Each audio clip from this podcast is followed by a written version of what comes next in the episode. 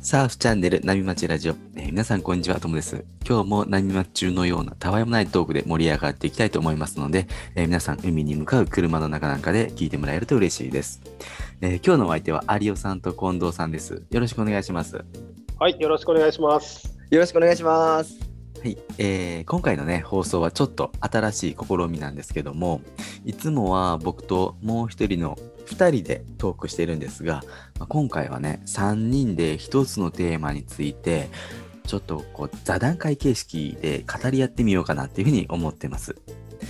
で、えー今回のテーマはサーフィンのね入り口にいる方々に向けてこう波乗りの良さを語ろうっていうことで、まあ、コロナの、えーせいで、まあ、居酒屋にでの、ね、飲み会が難しくなったりとか、まあ移住とかワーケーションみたいな声をねよく耳にするんですけど一緒にねこうラジオこのラジオを作ってるサルさんの情報によるとサーフボードの売れ行きが例年の、ま、3倍ぐらいになっているっていうことでめちゃめちゃサーフィンを始める人が今増えてるんですよね。で、えーまあ、サーフィンね始められる方がね増えるとこう嬉しいんです嬉しいなっていうふうに思ってるんですけど、あのーまあ、そういう方に向けてね、えー波乗りの良さみたいなのを伝えられればなっていうふうに思ってます。うんということでね、えー早速始めていこうかなって思ってるんですけども、あのーはい聞いていただいてる皆さんもこう聞きながらね、あのーこのテーマについていろいろこう考えてもらってコメントとかレターをもらえると嬉しいなっていうふうに思います。ではね、まず、えー僕たちの紹介、自己紹介を簡単にね、僕の方からします。えー、有オさんは、えー娘さんが3人いらっしゃるんですよね。そうですね。はい。で、お仕事は、えーフリーのライターさんってことで、オーストラリアのシドニーに今年の3月に移住されて、週に1、2回サーフィンされてるんでしたっけ？そうですね。えっと、週に1、2回、まあ、3回ぐらい行けるときもあります。まあまあ いいいいですね。羨ましい。羨ましいですよね。近藤さんは、まあはいトレーナーのね、お仕事をされてるんで、えーまあ、その知識を生かして、こう大人サーファーに向けてねサーファーズ身体管理学っていうのをね、まあ、発信されているとはいいうことで、えーサーフィンは週1回ぐらいですかね。最近悲しいことにですね、はい月2ぐらいになっている。もう本当にあの埼玉なんで、あの池があるんですけど、池にパズルアウトしようかなって考えてます。いいですね。いや、パドリングだけでも、ね、呼ばれると思うので、けど言われますね。はい、そんな感じです。うん悲しいですけど、はい、悲しいですね。はい、しょうがないですね、もうね、うん。これは。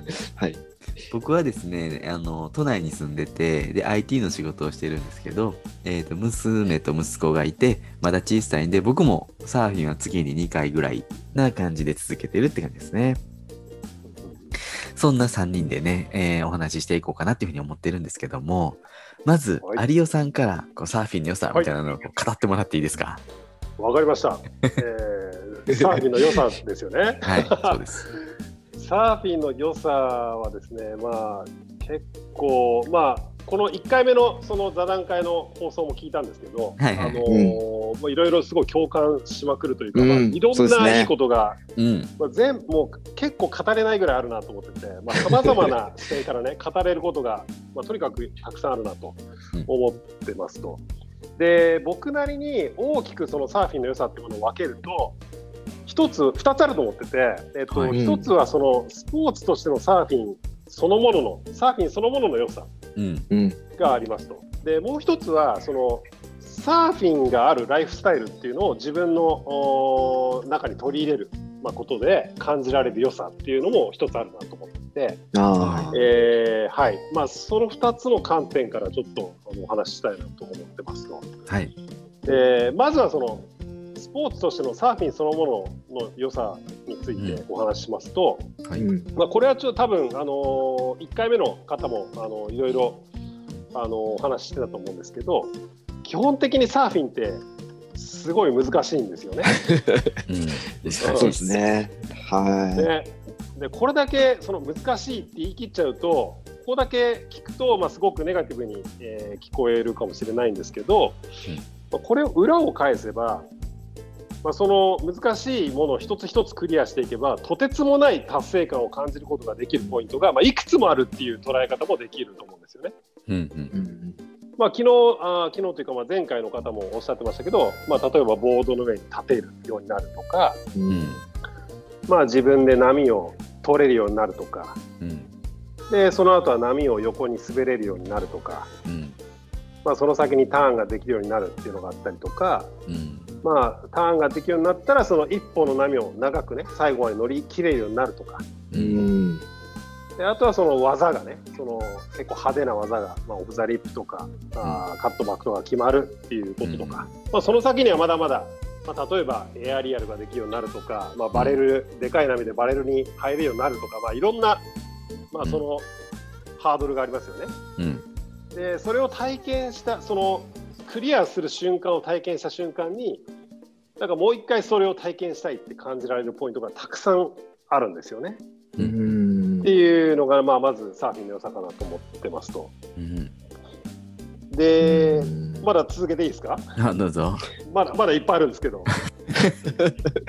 であのーちょっとこの世間のトレンドみたいなところで言うと、はい今、あのーすごいサウナブームじゃないですか。うんうんうんなんかこうサウナに入って水風呂に入ってはい。で外気浴をしてなんかすごいすっきりすることを、まあ、整うみたいなことを表現し表現するんですけどうん。なんかサウナと水風呂と外気浴で整ったみたいなね。うんうんでこれってサーフィンでもそれにすごい近い感覚を得られるなと思ってます。うんうんうん。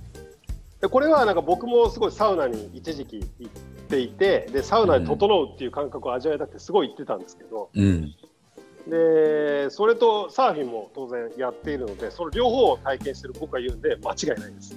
うん。うんうんうんうん。確かになんかこう整う感じはありますね。ありますよね。なんかこう、うん。すっきりしてシャキッとして、だからこううんなん。か週に1回とか定期的に行きたくなりますよね。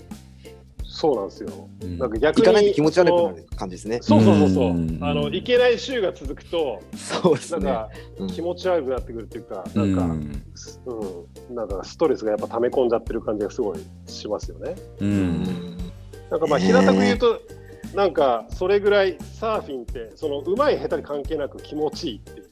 うんうんうんだからでさっき言ったそのいろんなハードルをクリアしてできることが増えるたびその気持ちよさもうプラスそのさらにそのクリアすることで快感が増えていくっていう感じがすごいあるというか、なんか掘っても掘ってもそのなんていううんの終わりがないですよねその気うん持ちよさに。うんであとは当然その単純にね全身を使う運動なので、まあ、健康にも悪いはずがない、うん間違いないですね。極端うんうん間違いないですよね。うんこれはもう近藤さんがおっしゃるんだったらそういうことですよね。はい。いやまあもう極端な話ですよ。例えばその波に乗れなくてそのずっと海に入ってる間中ボードの上に座って波待ちしてるだけだとしても、うん。ある種こうバランスボールにずっと乗っているようなのと同じような、ね感覚というか、うん。まあ、体幹が鍛えられるっていうか、うん。なんかそういうのがあるなと思って、そうですよね。最初。本当にうんビギナーの時ってボードの上に座ってることすら辛いじゃないですか。うん辛いですね。だから多分それそれぐらい体幹を使ってるっていう、うん波波待ちをしてるだけで。あれ波待ちねしてるとこう外から見てると何もしてないように見えるんですけどあれバランス取るためにねあの水面の下では足をこう動かしてますもんね。動かしたりとかねしてるじゃないですか。うん最初無駄にねバタバタバタバタして落ち着かないですよね。急にひっくり返るやつとかねいますひっくり返そうそうあれで大体スキルが分かっちゃったりとかね。そうそうそうそう。佇まいでありがしろ。うんあるある。すごいありますよね。そういうのね。はい。そうですね。いや、すごい健康にね、いいっていうのは絶対本当だと思いますよ。もう本当にそれは思います。うん。うんねねそうそうそうそう。っていうなんかこうサーフィンをするだけでもなんかすごいいろんないいことがあるなっていうのもあるし、ううんん。で次にその実際のそのサーフィンをすること以外のねそのサーフィンを含むライフスタイル全体の良さっていうのもあるなと思ってうんで特にその大人というか、まあ、シニア世代っていうと、まあ、あんまあの嬉しくない人もいると思いますけど、まあ、本当40、50とかの人たちってあの多分サーフィンにはまることができれば自分のなんか生き方とかこの先の生き方とかなんか満たされる方法を探すっていうことに対してすごい迷わなくなると思うんですよ僕。うんなんかねこう大人ってなんかそこにすごい迷ってる人結構多いなと思っていて。うんこれは多分なんかねすごいプライドみたいなのも関係あると思うんですけど例えばその仕事で成功できてるのか俺はとかね、うん、だから人生において何か成し遂げてきたのか俺はみたいなそういうなんか、うん、なんか人生においてこう仕事で成功しないとなんか、うん、いけないんじゃないかみたいなプライドとかなんかそういう既成概念というか、そういうものがなんかどっか心のどこかにあって、なんかもがいてるというか、うん、大人になるとこうでだんだんだんだんその仕事での成功っていうものが自分でできてないと感じると、うん、なんか焦っちゃったりとか、うん、なんかなんか喪失感みたいなのがね仕事がもう先が見えてくるともう喪失感みたいなのも出てきちゃうじゃないですか、うん、おそらくね。だからそれがなんか僕なんかまさにそうなんですけどサーフィンにはまると、うん、なんかとりあえず仕事はさておきシンプルにサーフィンをするだけで幸せっていうマインドになれるというか。うん生き方に悩まないというか。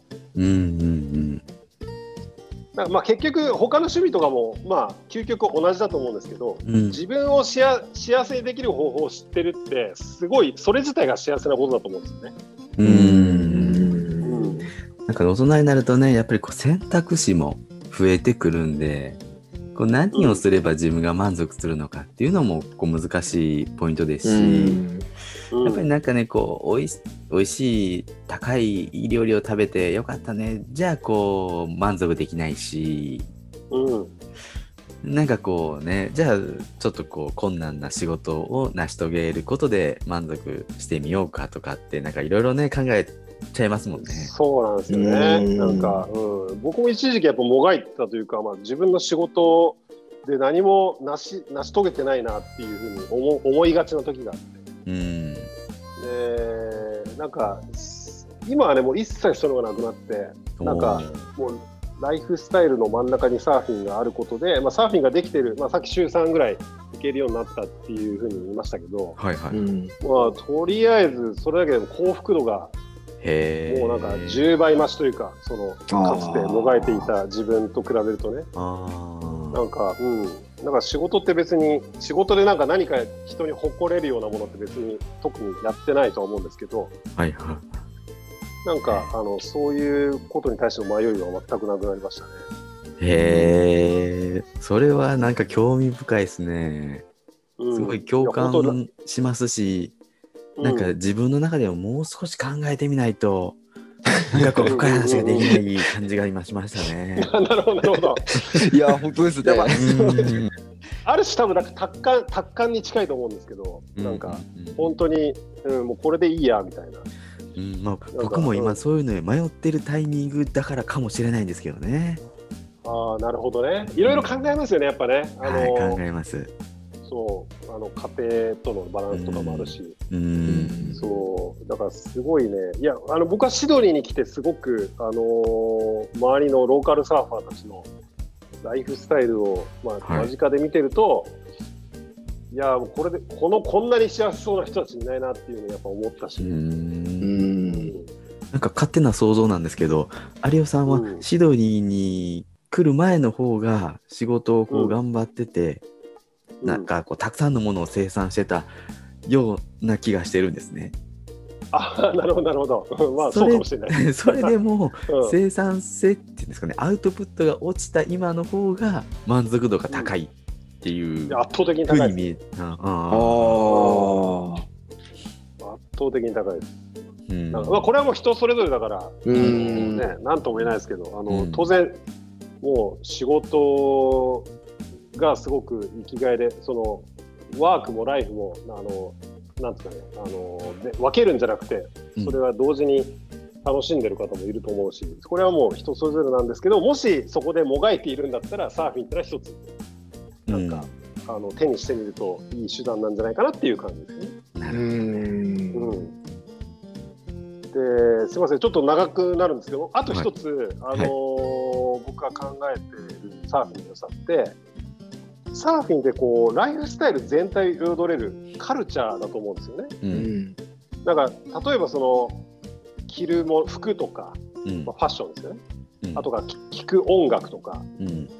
あとは家に置く家具とか、うんまあ、もしかしたら食べ物まで、あのーサーフカルチャーが培ってきたものってこう多岐にわたるのでうん。あなんかこう自分が選ぶそのいろんなものその人生を彩るいろんなものの方向性を統一できるんですよね、うん。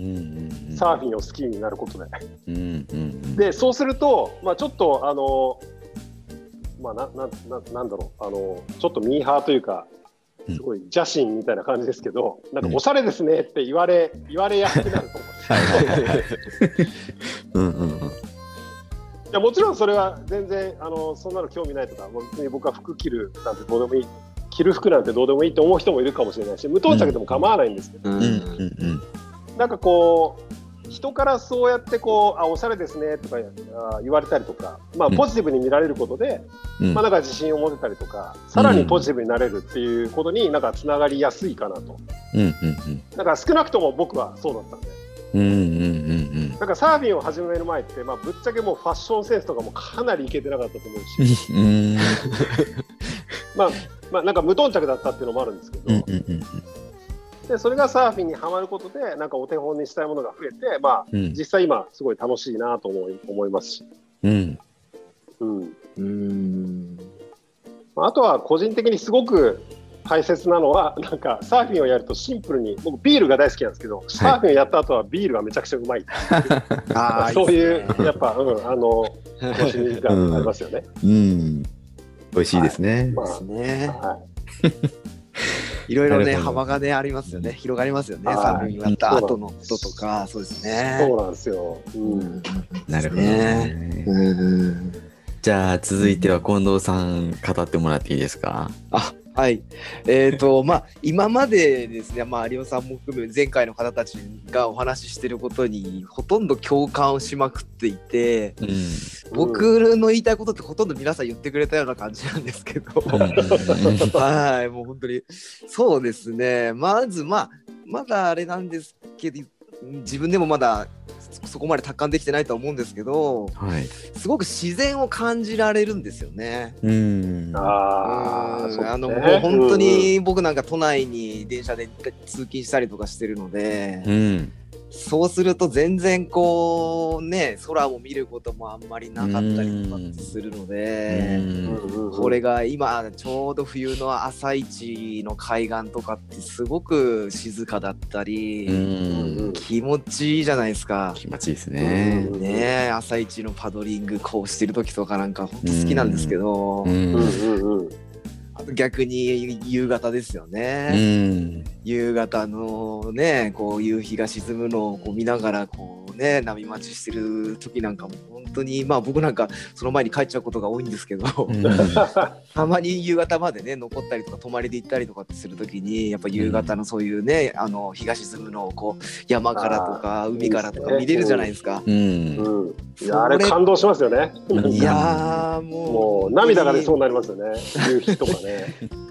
うんもう何回こう有尾さんみたいにこう海沿いに住んで移住したいって思うことが多いことかって感じですよね。本当に本当に現代社会じゃ本当に感じられないことが結構多いんですよね、うんサーフィンしてると。うん。そうですね。うん、であとたまにパドルしてるとこう目の前に魚が跳ねたりとか、うんね、あの水鳥が飛んでいる、うん。ね、風景見たりとかってねなかなかないですうし、ん。うん。あとまあ千葉でもねあのスナメリっていうクジラのちっちゃいやつがねたまにこう。ねあのサメじゃなくてねあのうん。ドバーンとちょっと目の前にね、出たりとかってすると、ああやっぱり地球だなっていうのを感じるのが大好きで、これがねあのオーストラリアなんかだとねもっとねあれですよね、まあ、シャークアタックの話もこの前ねあれですしたけどそうですよね。うん。いやイルカがもうスナメリじゃないイルカが目の前でジャンプしたのを素晴らしい感動しました。ううんん。ああそうですよね。でこの人間にとってやっぱ自然に触れることって本当に大切なことだなっていうのはすごく思ってるんですよね。うんうんうんでそれを本当にサーフィンって身近にこう感じられるスポーツって意外と少なかったりとかってするかなって思っていて。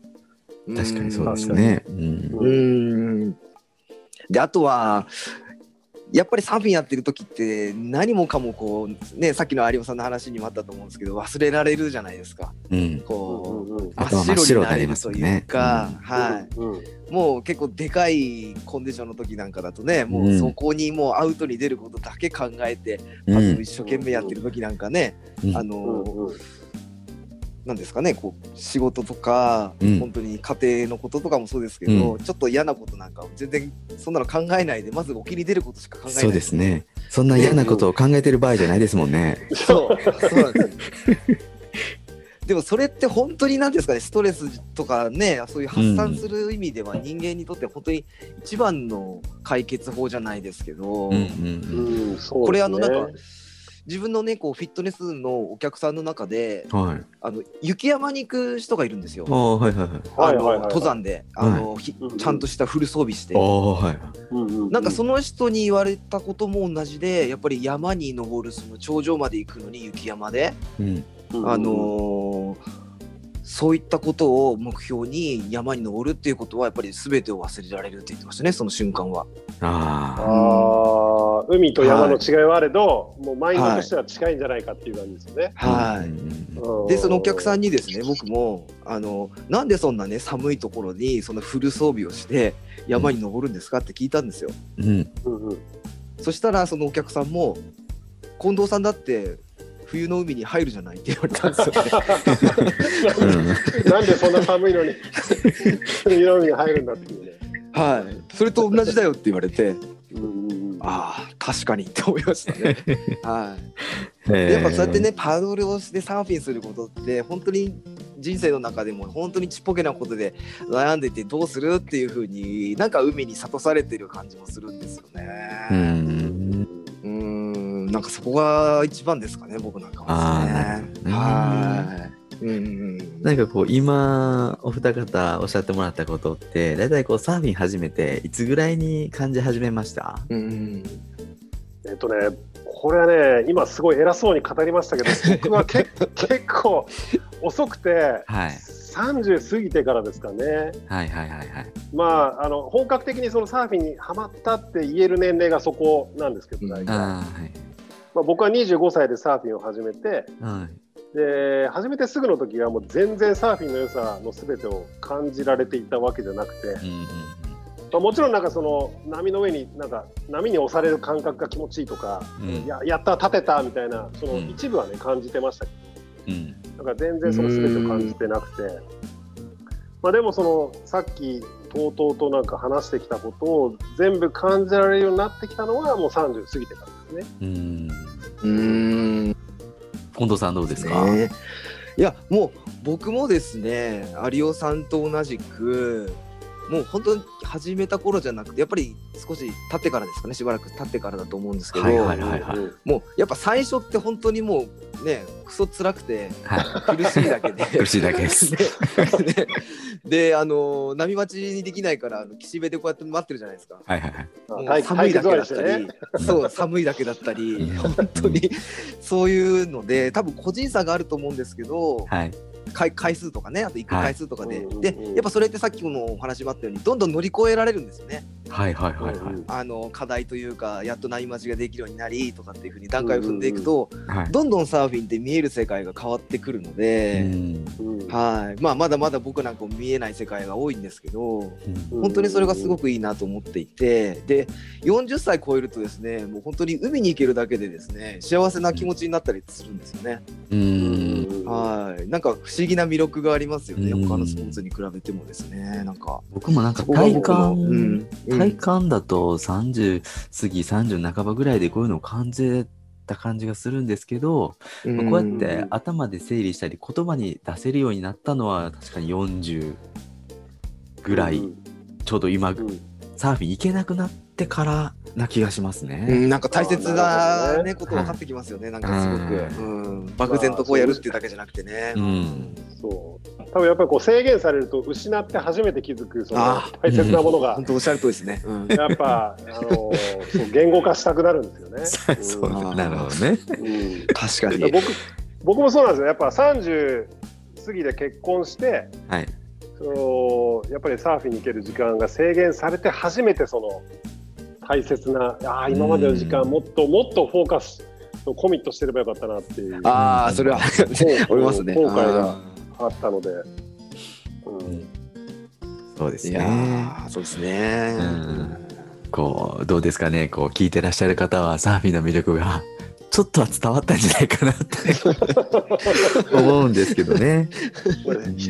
やたらと最初は辛いとか苦しいって言いまくっちゃいましたけど難しいとかね。うん、そうですね。ビール飲みながらね、はい、話したい、ない感じでしたよね。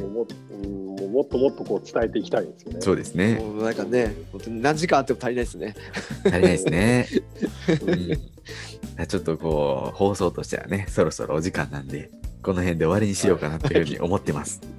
またはいはね、喋り足らないんで、また2回、3回ってやっていってもね、いいかなっていうふうに思うんでね。ぜひぜひ。はい。こうね、サーフィンされる方が増える春先とかね、うん。またやっていきたいなとは思思いました。はい。今日のトークはノートの記事にまとめますので、興味のある方はノートの方もぜひチェックしてみてください。えー今日もサーフソウルバンドのパナイさんのキンキンを聞きながらお別れです。えーそれでは皆さんのところにいい波が来ますように。失礼します。失礼します。失礼します。静かに暮らそう costat tot n'ha i que la denúncia de